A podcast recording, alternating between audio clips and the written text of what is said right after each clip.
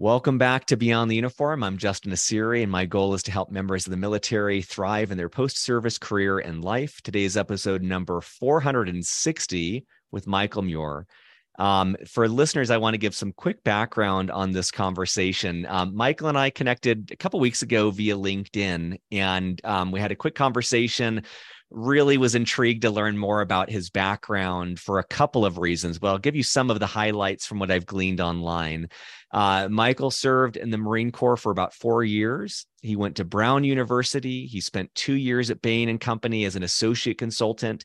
Currently, he's at Silicon Valley Bank as an associate of corporate strategy. He's had internships at companies including Google, HBO, Deloitte, and Bain, and just a really incredible story that we'll kind of get into. But first of all, Michael, welcome to Beyond the Uniform. Thanks, Justin. I appreciate it. Happy to be here. So first thing I wanted to just kind of dig into, to the degree to which you're comfortable talking about it on a podcast, I'd love to learn a little bit more about your background growing up, because it's very different than my experience growing up. I imagine it's very different than many of our listeners. Yeah. So it's I get this question a lot, and I'm happy to jump into it. So I'm originally from Wisconsin, southeast Wisconsin, a town called Kenosha, which is about, it's on the eastern lakefront, or the east side of the state on Lake Michigan, between Chicago, Illinois, and Milwaukee. And I think Kenosha is interesting because it represents a huge swath of the country, what I would call like the Rust Belt, right? From let's say Pennsylvania, Pittsburgh, through the Ohio Valley, Gary, Indiana, Chicago, Illinois, up through Wisconsin. And that whole part of the country was just a very heavily, it was an industrial powerhouse, right, for decades. And then this thing called globalization happened. And for many of us in Kenosha, the powerhouse, sort of the driver of the economy, was the automobile manufacturing industry. And in the late 80s, early 90s, that sort of went away. And all of a sudden, the city lost its identity. And I think when you strip away the number one driver of the economy, practically overnight, all the bad things sort of ensue, right? You get this shrinking tax base, which leaves services, social services, underfunded, and then you get the follow-on sort of effects, namely unemployment, people just leaving in droves. The people who can, the people who stay behind, sort of fall into this trap of substance abuse, alcoholic, and drug addiction, crime, and just like a lost identity. And that's sort of enter Michael Muir. That's where I grew up. I was born there in 1991. And again, sort of on the tail end of the economy slipping away. And I had I was just born into a rough situation. My mother was married before she had me, had 4 kids. The marriage was on the rocks. She met my father, and they hit it off, and eventually my mother got divorced, had me, but simultaneously slipped into substance abuse, and things fell to shambles almost right away. And that's what I was born into, which was my mother was an alcoholic and a drug addict. My first couple of years, I was in a group home for kids while both my parents were in prison off and on. And then when my mom sort of reclaimed custody of me, we bounced around the city of Kenosha and to a certain extent Racine, Wisconsin, and Michigan, but we're homeless for many years. Rarely sort of had a roof over our heads, and it was all because of my mother's addiction. And so, the environment growing up, first formative years of my life, was scary, right? That is some of the earliest emotions that I can remember is fear, and loneliness, and being very sad and scared. Again, lots of violence, lots of substance abuse, lots of uncertainty of you know, where I was going to sleep, where I was going to eat. And so that lasted for years, until I was essentially taken away from my mother by the state. I ended up being placed into the foster care system, and then bounced around for a few years, different foster families throughout the state of Wisconsin. And when I was 14, I was actually adopted by a young couple, and they also adopted 7 other kids. And kind of a crazy story, those 7 kids are biologically related. They all came from the same mom and dad. I was the oldest and sort of not, you know, part of not of the same biological parents as them, but talk about just crazy, you know, a house. My adoptive parents, God bless their soul, they were 30 some years old and went from 0 kids to 8 in a matter of 2 years or something like that. Wow. So yeah, I'll pause there. I think that sort of sums up the journey, wave cap journey, from years 0 through 18 or so. Happy to answer any questions and double click into any of those, you know, into that chapter. I appreciate it. It's so wild. I'm just curious, in that environment, especially with the homelessness period. Yeah. Was there a sense of, because I'm trying to put myself at that age, was there a sense of like, this is not typical? Or was that just the expectation of this is what life is like? Was there shame about that? Was there, or was that just kind of like, this is what life must be like? Yeah, really good question. It was not an acceptance of this is what life must be like. And I think because I'm a human being that's able to, you know, analyze my surroundings. I did go to school. I think I went to like 11 different schools before I even graduated high school. So I saw what other kids' lives were like. And I mentioned that my mother was married before she had me. And I'm still to this day close to my older siblings. We're half siblings, right? We have the same moms, but their dad is a different dad. And whenever we weren't sleeping on the streets, I would, you know, get to go to their house. My mom and her first husband had this weird relationship. She was, you know, still part of the kids' lives off and on. But I would get to go to their house and see what I wouldn't even call it normal, right? They were living in a divorced single father home, but at least it was safe and not quite the same circumstance that I had. So to answer your question, I knew it wasn't normal. And then, you know, going to school again, being the kid who wore the same clothes every day, who clearly had clothes from the thrift store, right? These things, kids are so observant, right? I certainly knew and understood that my experience was not normal. So yeah. What was your experience with the foster system? I feel like sometimes all I know of that is what I see in movies, which either predicts, my experience is it either portrays it as this unbelievable catastrophe that is rampant abuse, or it's this halo effect of these angels who are rescuing these kids. And I imagine neither of those are really truly representative, but what was kind of your overall experience with the foster system? Yeah. So the foster care system is interesting because it can span that sort of spectrum that you just highlighted.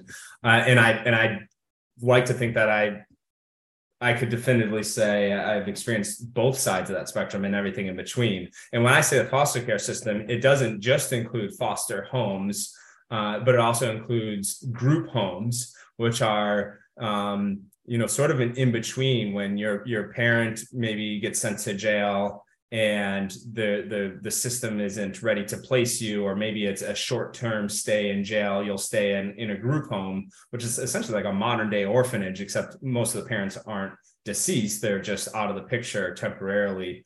And so I've stayed at a number of those group homes. And then there's also this idea of respite care, which is you're a foster child who is placed in a home, but for whatever reason, temporarily you leave that home and go to another foster home for a week or two. And so going back to your question, you know, what was it like? I've been in a home where it's very, maybe corrupt is the right word, where it was a single mom who, a foster mom, who essentially was in it for the money. It was very clear that she was not distributing any of those state funds to the kids in the form of clothing or food. And it was very abusive, right? She was physically abusive to some of the kids. So I've been in that situation. But then I've also been in situations where it was, man, this is a great family. I wish I could stay here forever. And for whatever reason, I couldn't. And then in between is anything from upstate Wisconsin in the middle of nowhere type of town where I'm the only, person of color in X amount of square radius, or uber religious families that, I grew up going to church. My mom and I often went to church, if anything, it was a reprieve from the elements, but finding myself in this super uber religious family where my first Sunday, again, probably the only black kid in the entire church, and they're singing, praying in tongues on the way to church, completely foreign to me. Right. So the foster care system really is a unique experience in that it can be so wide ranging geographically, economically speaking, and I would say a lot of it's probably also a factor of your own personal identity, right? I already mentioned a couple of times being a young black kid, a male in particular, very different experience depending on what home I was placed in at any given time. So it's a bad. It's not a fun experience, and the whole while you're missing your parents. My mother is messed up as her life was. That was my mom, and I was super defensive about her, and I would much rather, to the point where I'd rather live with her and live on the streets than to live in a foster care system. And so it was a rough journey, especially when you talk about moving consistently or constantly, probably a year, say, was the longest duration. And, you sort of put all your belongings in a plastic bag, a garbage bag, and a social worker drops you off somewhere else. Very interesting upbringing, and not to focus just on the negative side, on the positive side, I think it builds a certain amount of resilience, right? To be able to pack up your stuff and immediately put yourself in a new environment, in an intimate environment, right? Somebody's home that may or may not have kids of their own, and sort of being able to go with the flow, go with the punches, experiencing new schools really, pretty consistently. Very interesting environment for sure. Informative for better or worse. Was there, again, I feel like so much of what I draw on is movies or books, and like in a movie or book, there's some moment where you make a commitment of, never again, or you decide I'm not, I'm going to get out of this. Like it was your experience that I'm wondering, like, because I also think of people who grow up with an example where their father's a lawyer, and they're like, oh, I will one day become a father, like a lawyer. And so like they see that role model and they choose that for whatever reason. So I'm kind of curious, do you see a moment in your life that was this defining moment of making a decision, or was it not that clean cut? I think one of the biggest life lessons that I've ever learned, and that still guides me to this day, really was grounded in the fact of something to the tune of what you just said, never again. For me, it was this idea of, I might not know what I want to do or want to be, or what good looks like to me, but I have a huge array of experiences that tell me what I don't want.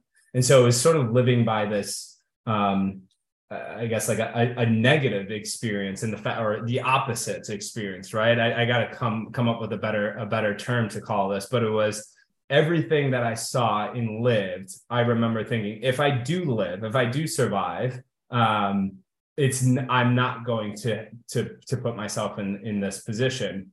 And I think I was also really attracted to the idea of personal accountability, because I could never understand why my mother, for example, would time and time again just make really, really bad decisions. And obviously I was naive to the idea of addiction and the disease that it is. But it seems so easy to me. And that's where the frustration would come. Like, why are you making this decision again and again and again? And so, yeah, I think my underlying philosophy is as soon as I'm old enough, I'm getting out of here. Yeah. And I'm not going to live my life this way. Again, I don't know how I'm going to live it, but that was the mentality. And applying that to my life today has also proved to be very fruitful. And it's a really simple but powerful framework, right? To particularly if I've always been like a generalist, a jack of all trades, a master of none, right? I'm even throughout undergraduate years, even my time in the Marine Corps as a combat engineer, and we sort of do it all. And as a consultant, we're literally generalists. I bring that up because it's I don't know what I want to be when I grow up, but again, I'm able to shut off huge swaths of industries or titles or what have you by just saying, well, I know I don't want that. Yeah. And it really all started as I based off my childhood. It's crazy too, because as I think of, as you were describing, one family who's very religious, it's almost like the story that I have is growing up, you had so much exposure to so many different things. It was almost like a chance to say, well, I don't want any of that, or I don't want that. It's just insane. What was the transition to the Marine Corps? Had there been someone in your life who was in the military? Was it something you'd seen on TV? Did you just meet a recruiter? Like, what led to that big step? Yeah. So I did have somebody in my life that was in the military. My mother's father, my grandpa Jack was his name. He was in Army Air Corps before the Air Force was even a branch, but he was a vet of World War II. And he actually was part of the flight crew that flew a plane 30 minutes before the Enola Gay. It was a weather reconnaissance plane called the Straight Flush. And they performed the weather reconnaissance 30 minutes before the A-bomb was dropped on Hiroshima. And so that sort of history was something that I always appreciated. And I looked up to my grandpa Jack a lot. But more, I think, a couple of other things, because it wasn't just from foster care to the Marine Corps. So there was the presence of my grandpa Jack, who also was a symbol of steadiness or steadfastness. And, he was very much not happy with his daughter's decisions, right? To see us living on the street. So when I got to go to grandpa Jack's house, it was a treat because again, it was stability, it was safeness. But also I think, the idea of joining the military, if you're an American male that grew up in the post 9/11 era, I would argue that almost every young male in this country, whether or not this is a serious thought, I think they have thought about the idea of the military as an avenue for the life. We were surrounded by it in every way, shape, or form. Again, this is from our particular generation, what I would call like the millennial. Let's call it folks born in 1981 through 2005 or something like that, or maybe even later, 2011. I'd say like in that 30-year period, if you were a male that grew up in America, the idea of the military was not this crazy foreign subject. You're just surrounded by it. And so that also was in the back of my mind, right? Growing up. And it's as silly as it sounds, but playing video games that are, based off the military or any movie that came out post 9/11 or, being bombarded with current events and news, right? Just growing up in this era, I think the idea of the military was always in the back of my mind. In fact, when I was in high school and I had somehow done well enough to get a couple of scholarships, academic scholarships. When I was in high school, I was working on getting a letter to go to West Point, for example, from my state senator. And that was like a pretty interesting experience. And at the last minute, I got a full ride scholarship to the University of Wisconsin, which was the dream school. If you're in Wisconsin, that's where, if you made it, that's where you went was UW. And so I graduated high school. packed my bags, went 2 hours away to University of Wisconsin. And I ended up dropping out my first semester. I hated school. I think there were a number of factors going on. Part of it was I was still grappling with my, quite frankly, just really terrible childhood. And I didn't feel like I had gotten away from it, really. I was still, close to my hometown. In fact, I was still seeing a lot of the same faces on campus that I went to high school or middle school with. And so, I made the decision to withdraw and pack my bags. And my adoptive parents were like, "Are you crazy? You got a full ride scholarship. Are you sure you want to do this?" I said, "Yeah." They said, "What are you going to do?" I said, "I want to move to California." And I had never even been to California, but I just wanted to go. I wanted to go west towards the direction of the sunset. It was one of these things that was just always in my mind. So I did that, left school, packed up my bags. I saved up money for that throughout that winter and spring of what would have been my freshman year. Worked a couple of odd jobs, and then got in a U-Haul in June and packed my bags and moved to San Diego. Again, I had never even been to San Diego, but ended up there. And if you know anything about the military, San Diego is a pretty big military town. And so I lived there for a couple of years, and I was surrounded by veterans or active duty personnel, and I was out meeting people and really exploring the area. And time again, the idea of the military would just sort of present itself in front of me. And so I decided to do some more research. And I'm one of these people that just goes down the rabbit hole. If I'm doing something on the internet, before you know it, I have 50 tabs open, and 49 of those 50 tabs were all about the Marine Corps of all the branches. Like, this is the one that I want. And I walked into a recruiter's office in San Diego and said, "I want to be a Marine." And they, they gave me the ASVAB, that aptitude test, and not to toot my own horn, but I crushed it. I got a 99 the first time I took it. And the recruiter thought I cheated. And it's funny because he became like a mentor of mine, but he made me go back and take it again. And I think I got a 95, and he's like, "Okay, you're serious." And then he actually asked me, he said, "Why are you so, I've never seen you before. And within the first, day of meeting you, you take this ASVAB and you say, 'Yeah, sign me up.'" Usually when we have people that come in here like this, they're running from something. And so they thought maybe I was running from something legal, some legal issues, running from the law, which I was not. But I'll always remember that, because I wanted my initial response like, "No, this is really what I want to do." But looking back on it, it did seem like I was running away from, again, the circumstances of my birth, my childhood. And I wanted more, and I wanted better. And I saw the Marine Corps as a challenge. I saw it as an outlet for aggression that I had, and anger. I wanted to go fight. But I also saw it as a means for upward mobility, right? Especially once I got close to my recruiter in particular, and, saw that he was married and had a successful marriage and things like that. It was very appealing. And so, the rest is history. I enlisted in 2011 out of San Diego, went to boot camp, on the West Coast in San Diego, in Camp Pendleton, and did the Marine Corps.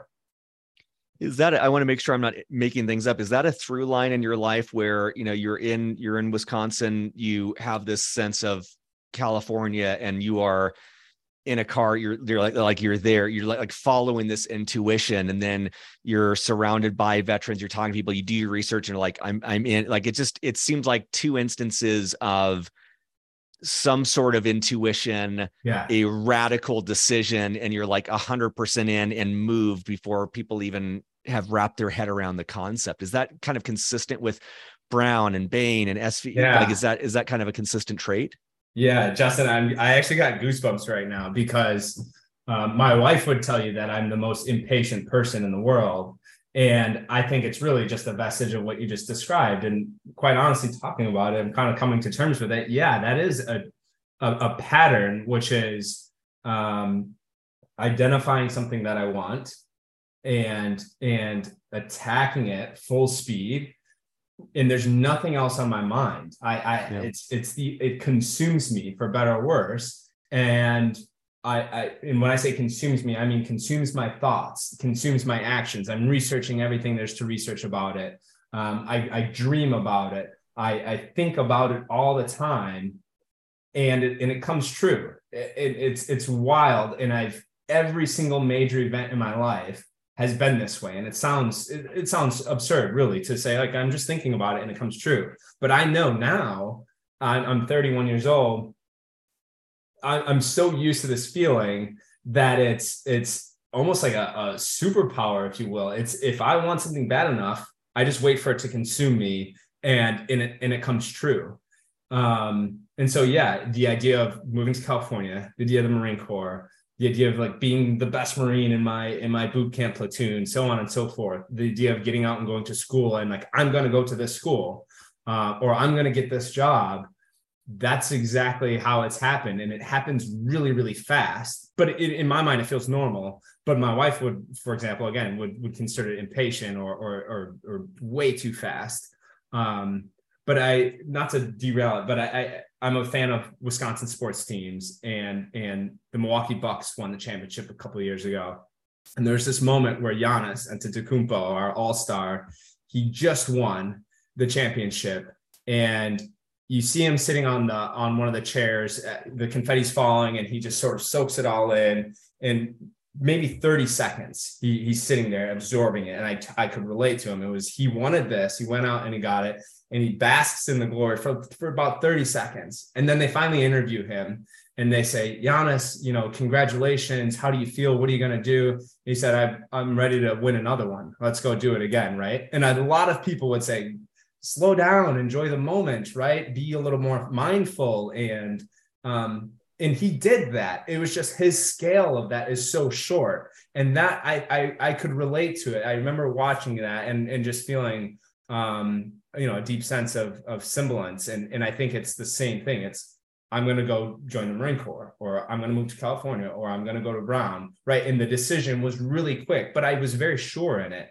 And to this day, it is my how I operate, if you will. Yeah, I love that. I think that's a different level of wisdom to be able to trust your instincts. And I don't view it, from the little bits I know of you, and I've seen this before. It's like not rash. It's 1-3-7 thinking, where it feels like you're skipping ahead, but it's like you're moving very quickly mentally, but you're also, the story that you told us about San Diego is you're running into veterans everywhere. Yeah. You're meeting people. So it's not like you moved there and you went to the recruiter, like you had your 50 tabs open. You're very quickly processing. It seems like a very quick processing of information, but also a very healthy connection to intuition and a healthy self-trust to follow that intuition. And like those three things in tandem are really a force to be reckoned with. I'm curious, I want to talk about life post Marines, but one thing I'd love to hear about is when I think about my experience in the military, I think of exposure to a lot of people with different backgrounds. I think of a complete lack of control over most of my life. I think of moving around frequently, and we could kind of continue on these things, but those are three things that I associate with par for the course growing up. Like you didn't have control over things. Yeah. You were exposed to a lot of different things. And I'm just kind of curious, like, do you feel like your background in hindsight kind of prepared you in a way for what life was like in the Marines? Yeah, totally. 100%. It was everything that I desired, which was, yeah, I guess you could see it as a similar circumstance or an extension of what I was used to, right? Lack of control, ambiguity at certain times. But I actually thought of it more of for the first time almost ever, I had my basic requirements met, meaning I had food, shelter, blah, blah, blah, but also a sense of true camaraderie. A family, if you will, that I could identify with. And then there was the piece of the value of merit, and I could go as far as I wanted to go or do what I wanted to do, obviously within the needs of the Marine Corps is sort of the phrase, right? It's all based on the needs of the Marine Corps. But if you're good enough and you're, excuse my language, a shit hot Marine, you can, you know, the world is your oyster. And for me, that was all I needed to thrive. Again, I had my basic needs met. I have an outlet for aggression or frustration with life. I have a fraternity of brothers and sisters around me, and I'm able to use my, you know, God-given ability to succeed. It was exactly what I wanted. So yeah, I think it was a great sort of natural progression and made sense for me almost instantaneously. Again, you know, within, you know, a couple of days of doing my research, saying, yeah, this is what I want. And I'm sure I could feel the same about some of the other branches, but for whatever reason, the Marine Corps in particular stood out to me. Was, and I'm assuming, did you go straight from the Marines to Brown? No. So I got out of the Marine Corps, and I got out because I wanted to go to school. I was very much on the fence of whether or not I was going to reenlist. You know, at times I thought I was going to be a Marine, sort of make a career out of it. But then the reality of the Marine Corps life sets in. It's like, I actually don't know if this is what I want to do forever. When I was overseas, I actually spent some time with a couple of counterintelligence Marines away from my unit. I was, long story short, I was escorting a Marine and who had to go get some medical care in Europe.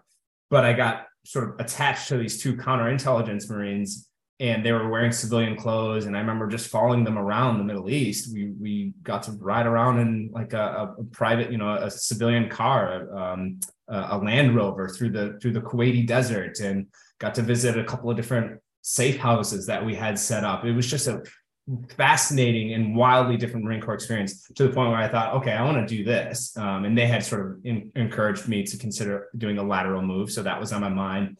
I also had unit commander saying, hey, you know, based off your records and your ASVAB score, you should consider doing the Marine Corps version of like the enlisted to officer program. At the time it was called MESEP.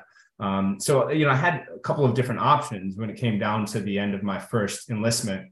But the idea of school and education was, you know, I dropped out the first time, but it wasn't, I'll see you later, I'm never going to do this again, because I knew that, one, I was just very intellectually curious, and there was, not that you don't learn in the Marine Corps, but there was certain, like I was bookish, and I wanted to experience a classroom and actually sort of be in that academic environment.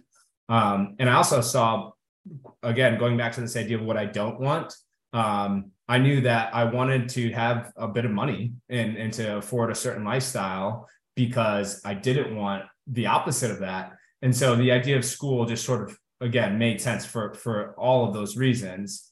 And I was talking to my wife about this. I was in Djibouti, Africa at the time. I was talking to her on a sat phone, and I had to make a decision soon about my reenlistment or not. And she sort of used a very simple logic, which was, you know, you can reenlist now, and if you know that you want to go to school, again, I'm very decisive, and it's like, I'm going to go to school. It's just a matter of when. If you know, maybe you should get out now and go to school, because it seems like the odds of you returning after another 4-year contract or another 4-year increment, the odds each contract diminish, right? And it's true based off what I've seen. Before you know it, you're 12, 16 years in. It's like, well, I might as well retire. And then it's like, are you going to go to school at 45? And it can be done. But anyway, so that was the idea. And if I wanted to, I could always go back in. I could go back in as an officer. I could do the lateral move, or I don't have to. And so I made the decision to get out. My wife had just graduated from the University of Wisconsin, Milwaukee. We moved her out to California, and the idea was we were going to live in California, put down roots. And so to answer your question, I go straight to Brown. No, I got out. I enrolled in a local community college in Orange County, California.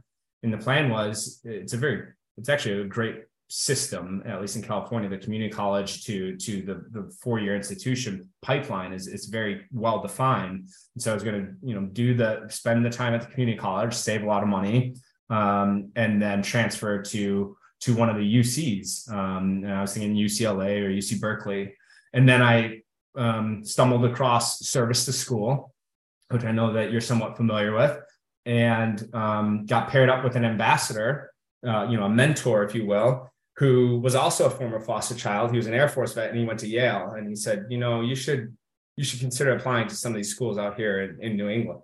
And that, you know, to talk about the power of that program, of that organization, it's literally, that's where the magic is. It's in another vet telling, it's in a vet telling another vet, hey, you're good enough. If I can make it here, you should certainly try.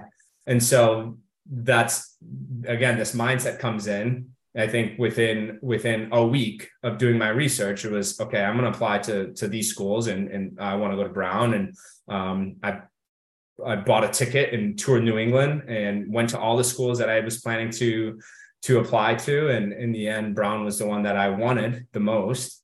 And sure enough, I got into it and got into a couple of the other ones too. And this is the one that I've been thinking about continuously, and it happened.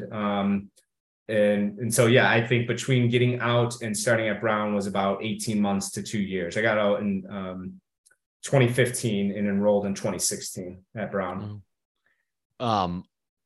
What was your experience as a student? I mean, obviously you're like there's probably not a cell in your body that was the same as when you were a student in Wisconsin, but I'm just curious, like, what was the comparison of that experience after serving, after being out for a little bit, and then now you're back? I just picture you as this tiger amidst, you know, like you could do some damage. Like you've got direction, you probably know yourself so much more, you're knowing what you're wanting rather than the typical 18-year-old who's kind of on their own for the first time. Yeah. So I can compare 18-year-old Michael to post Marine Corps Michael, because there's a whole other can of worms, which is what is it like to be a Marine Corps veteran at a place like Brown University. But the former question is, it was a night and day experience, particularly in, of course, right? We always talk about the discipline you learn in the military. And it's true, right? We all say it for a reason.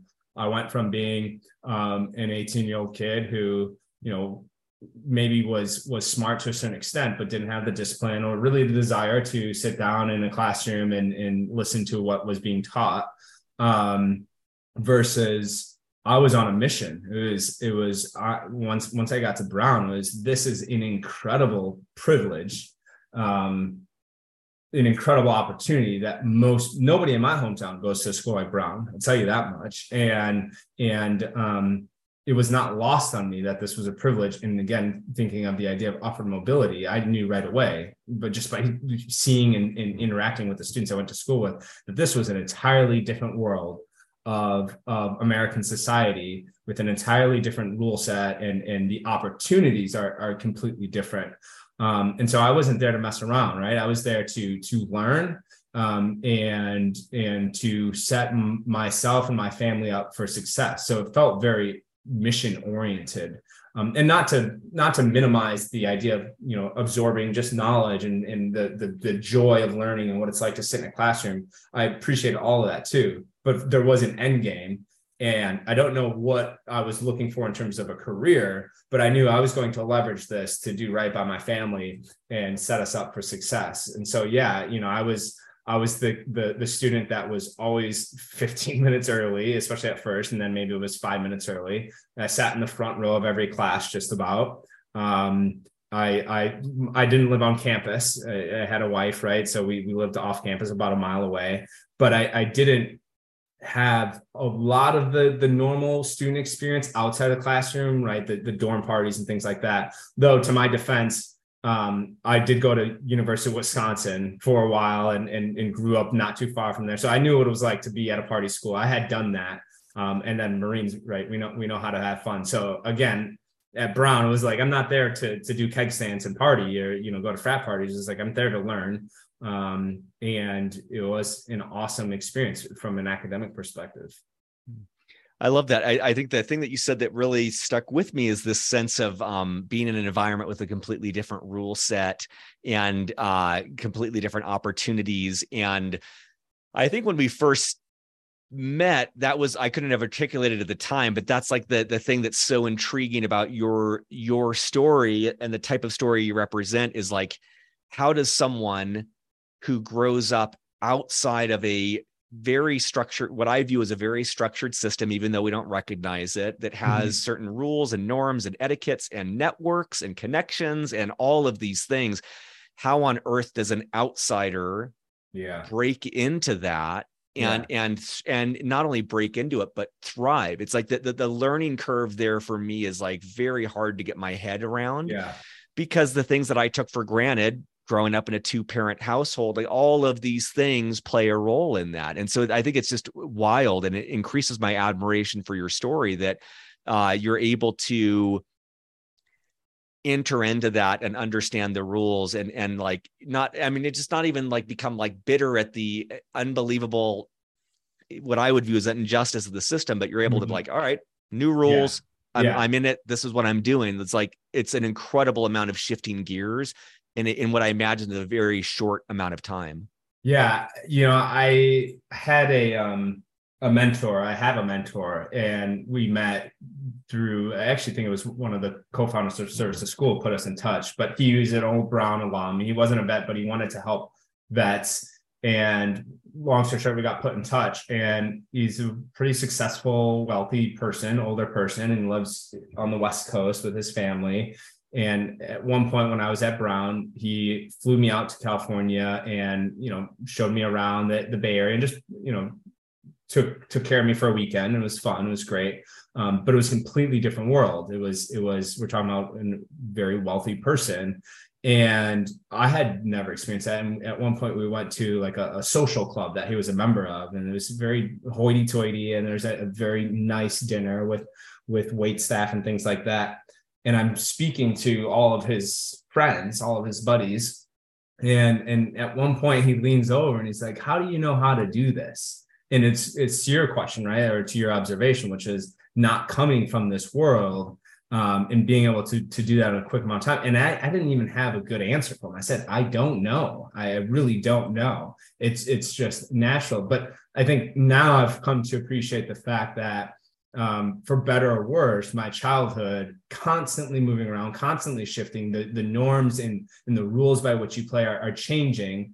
And the ability to identify personality types and how understand who's in charge and just the social dynamics at a short amount of time was necessary in order to survive sometimes, quite frankly. And so I think that has a lot to do with it, right? And it also maybe connects to this idea of knowing something very quickly, what my wife would say is an impatient amount of time. I think it, again, might be a vestige or an artifact of growing up on the streets. So yeah, maybe I don't come from that world, but I'm really good at adapting in a short amount of time. That's the name of the game. And I say game, not unintentionally. It does sometimes feel like a game. It's like, oh, this is a new environment. Let me figure it out and figure out how to adapt and blend in. And then once I'm comfortable, then I can, you know, operate as who I am. And I don't mean it to sound like I'm fake. But there's an element of code switching, if you will. And it's been vital to my success for sure. I love that. I'm cognizant there's not a lot of time left, and there's a million questions. I would love I'm trusting this is not the last conversation, but I always want to leave one question open-ended, which is like, you know, I've asked the questions that my curiosity led me to, but knowing you have people listening to this show who are men in the military or veterans, or maybe not, just a fan of the military community, What else would you want to share with them? Is there anything we haven't talked about that you want to make sure you say before we wrap up? Yeah, I think I would use the time and the platform to stress the importance of military folks, veterans, going to school. And this is probably more directed towards the enlisted group. But I think our country and our society, we have what some would call the civilian military divide. Meaning there are a number of people that have served and worn the uniform, but they're typically not in decision-making positions post-service, right? And this is very different than, let's say, World War II, when everybody came back home, and for the couple of decades after, the highest echelons of government or business were filled with men and women who had served. And I think that was super important.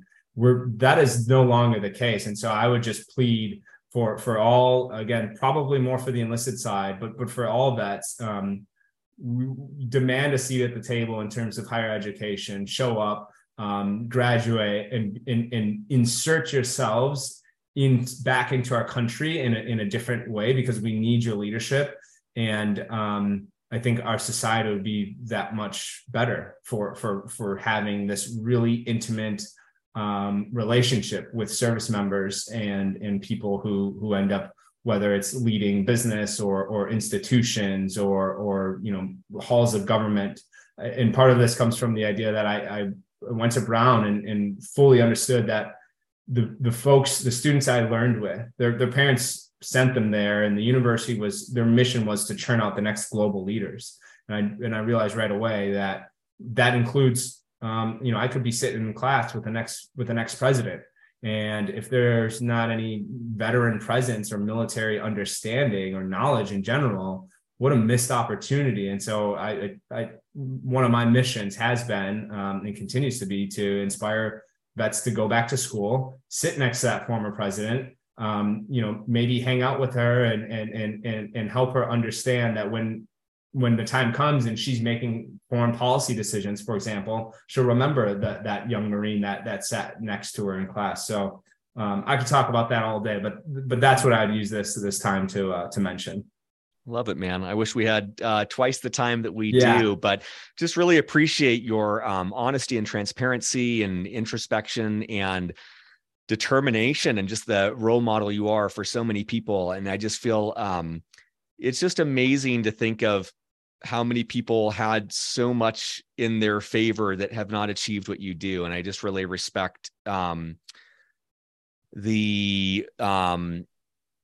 dedication, drive, and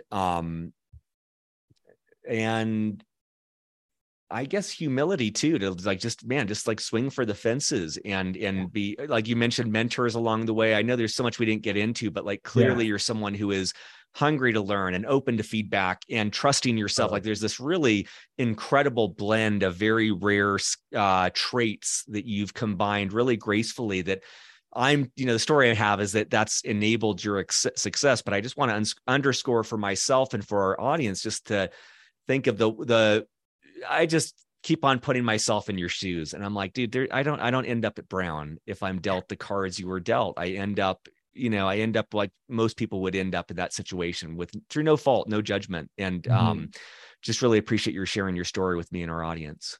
Yeah. Thank you, Justin. It's I appreciate the compliments and the opportunity to share the story. And I would say in this short amount of time, it's a really interesting exercise to self-reflect and think of that story from start to end. So thank you for the opportunity. I actually feel like I was able to put words more to my experiences. So thanks so much. I appreciate it. Yeah. And for listeners, I'll link to Michael's LinkedIn profile on the show notes, and keep your eyes on his story, because I think this story is just at the start, and I think there's great things ahead, and great to capture you at this chapter, putting the pieces together. But I know there's a lot more in store. That's right. Thanks, Justin. I appreciate it.